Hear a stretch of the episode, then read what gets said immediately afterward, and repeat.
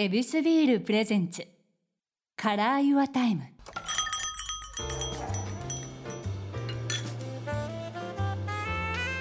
目抜き通りから一本入った静かな通りに佇む一軒の店 Your Time ランチから夜の一杯まで気軽に人々が集うこの店ではそれぞれが大切にしている時間にまつわるお話を伺っています。今日のお客様は湘南乃風 SHOCK EYE さんです。よろしくお願いします。よろしくお願いします。さあ先週に引き続きでございます。まずはエビスビールで乾杯させてください、はい。今回はエビスビールそしてエビスプレミアムブラックそしてエビスプレミアムエールの3種類から選んでもらおうと思います。いや僕黒ビール好きなんで。あ嬉しい。はい。ちょっとこれをいただいてみたいです。ありがとうございます。それではいい音いです。ありがとうございます。これをね注がしてもらいます。あ。あいい音。嬉しいです。注ぐのうまいですね。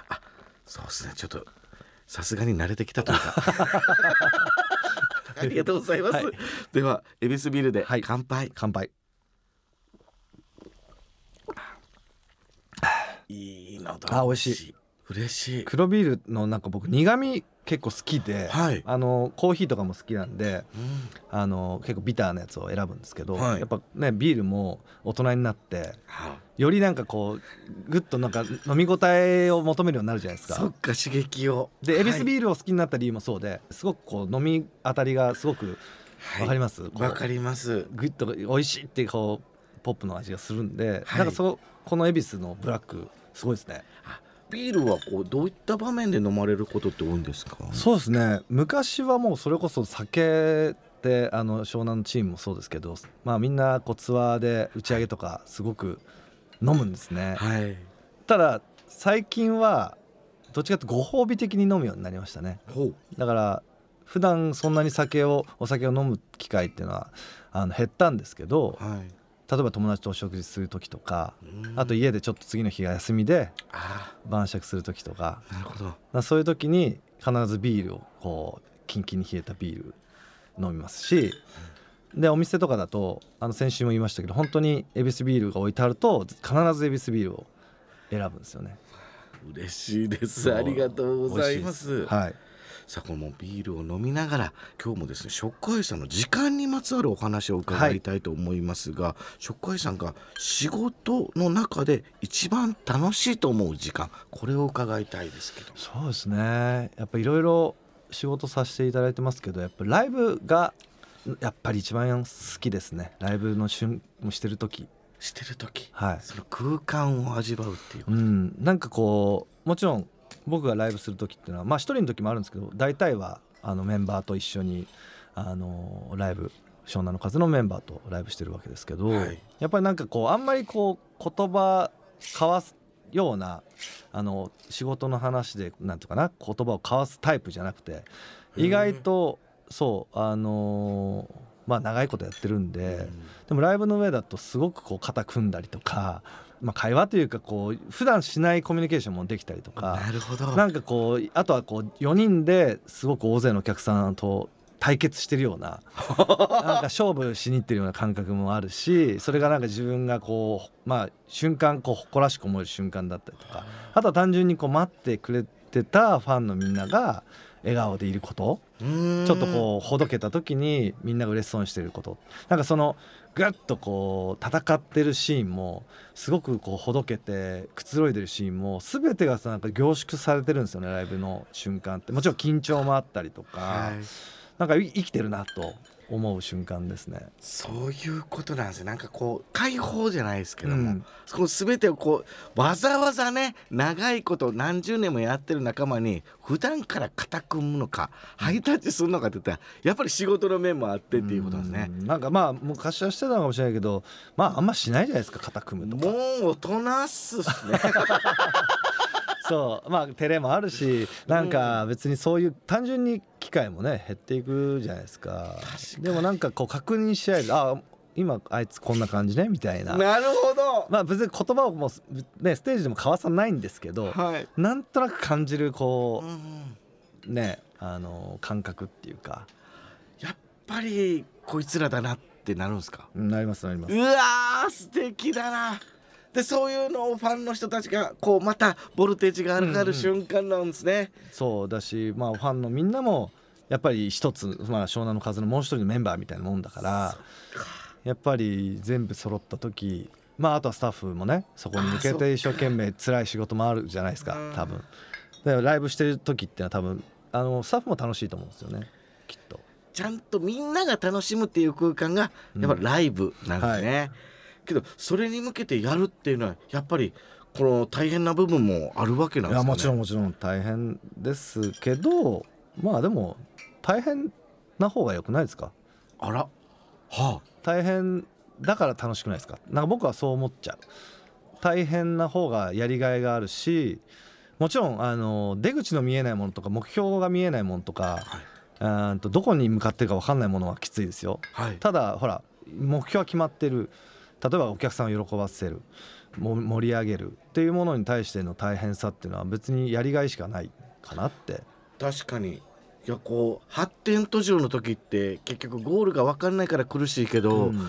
待ってる人たちがいて、うん。えー出すパフォーマンスが決まってるならばもうそこは楽しいになると。うん。ああなるほど。まあいけるかねたどり着けるか一回置いといてもやっぱゴールがあることはやりがいしかないし逆にいつねたどり着けるかを考えちゃえばなんかこう苦しくなるのかもしれないけど今が楽しいなって思えるものをまあ苦しいなと思うよりは楽しいとかあー要は難解な問題を解いてる夢中になってるみたいな風に考え方変えるとそれは楽しいじゃん。それが生きてるってことじゃないですか。なるほど、だってね最初からレベル100のゲームもらってもうん。全然楽しくないじゃないですか。いきなりラストラスボスを一撃で倒せるゲームもらっても絶対に電源入れないでしょ。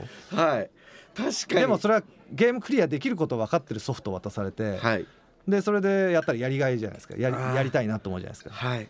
でそれがもうあのこれクリアないんだよって言われてゲームももらってもちょっとうんってなるじゃないですか。確かにです。でもやっぱだとしたらばやっぱゴールを自分なりに設定してゴールというのは目標を設定してでライブだったらもちろんそういう、えーいろんな目標があるとしたら自分としてじゃあ完璧なパフォーマンスをするのかもしれないしお客さんを喜ばすっていう目標かもしれないしこれはまた一つのこの考え方がしっかりとこのゴールを決めることが、えー苦しいを楽しいに感じる方法っていうことですね、うんいやこれは素敵、うん。いやありがとうございます。あいやうちの子もあのこの5歳でもうクモンをはいはいはい。ああなんでって言って泣きながらやってる時もあるんですけどあのーキラキラっていうこの宝石をそうそうそうそう。ゴールを設定してあげるってことですね。もうめきめきやるようになって、うん。あ確かにそうですねなんかこう目標ってこれはちっちゃい子もそして大人もみんなそうですよね。そう。だからやっぱりじゃあ今ね子供の話言うとなんで勉強が嫌だかっていうと目標をあのゴールを言ってくんないから親大人は先生は。とにかくやんなきゃいけないしか言わない。うん。でもこのじゃあ足し算は何につながってるのかっていう、まあご褒美でもいいんですよ今みたいな何かご褒美を用意するっていうんだけど、はい。やっぱりゴールを設定してあげるってことがそれを楽しむこ、まあ、コツっていうか、うん。何に必要なんかわからんままやってましたもんね、うん、今、まあ、僕は神社が好きになってから慌てて歴史を勉強するようになりましたわ、はいはいはい確かにそうですね。必要とするかどうかでやる気って変わりますもんね。そう。でそれがほら役に立つかどうかとかそのそういうことはどうでもよくて自分が楽しいかどうか、うん。その神社のことで じゃあ歴史を学んだことがじゃあ自分の何に役立つのかってはい。ことよりもまずは楽しい、えー自分の目標があるから、うんあのこう例えばじゃあどこまでを、えー知りたいとか、はい。なんかこうあの神社に行ってみたいとかいつかはとか。でそれがでも気づいたり仕事につながってったりも逆にしちゃったりするとああなんかそんなもんなんだなってうん。なんか別にその頑張ってねこうああれがいいのかこれがいいのかってね微妙したり損得感情でいるよりも意外と自分が目の前にあるものにちゃんと目標をつけて少しずつ少しずつ楽しみながらやってると、ああそうだな。一歩目って選びますよね。うん、うーん。でこの一歩目を踏み出すのにこう吟味して資料だけ増えるみたはいいな、はいはいはいあるんだよな。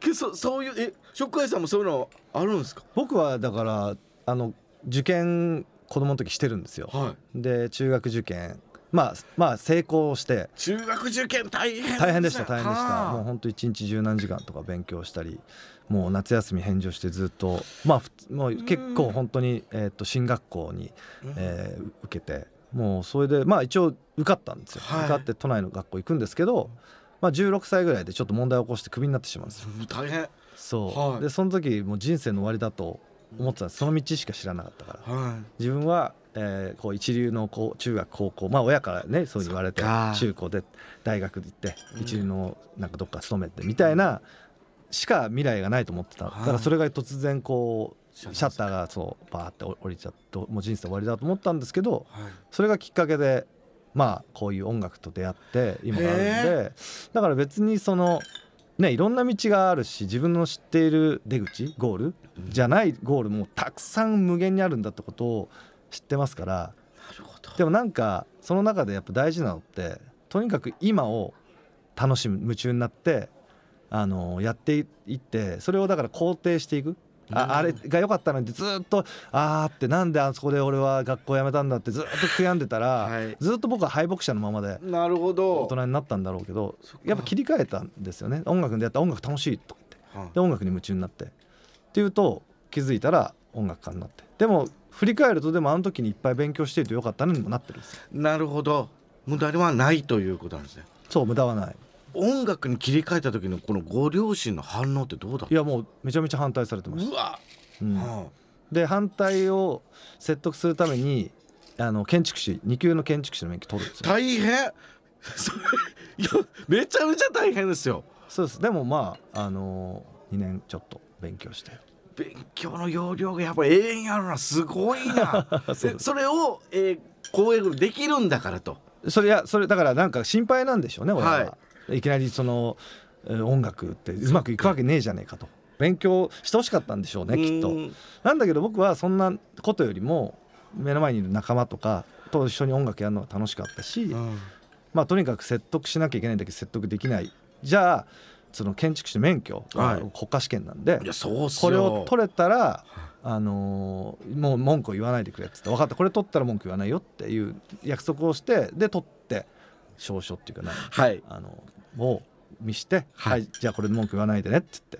うわそれで文句言われなくなりました。でそれももう見てないです。一一度も。ええ免許証。はい。かっこいい。いやけどその場で、えー、みんなが家族が安心して夢を追いかけるということなんですよね。